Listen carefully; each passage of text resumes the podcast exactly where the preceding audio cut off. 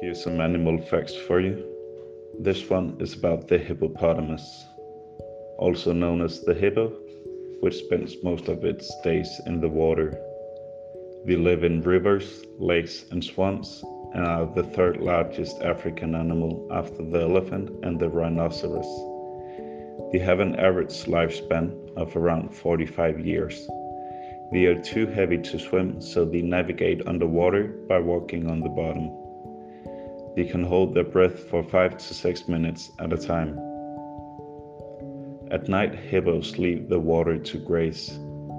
Even though they are so big, they only eat plants and can eat 45 kilos of grass every night. They are also exceptional good runners. They can run at 30 kilometers per hour over short distances. A male hippo can weigh half a ton, and they are extremely aggressive, especially if they feel threatened.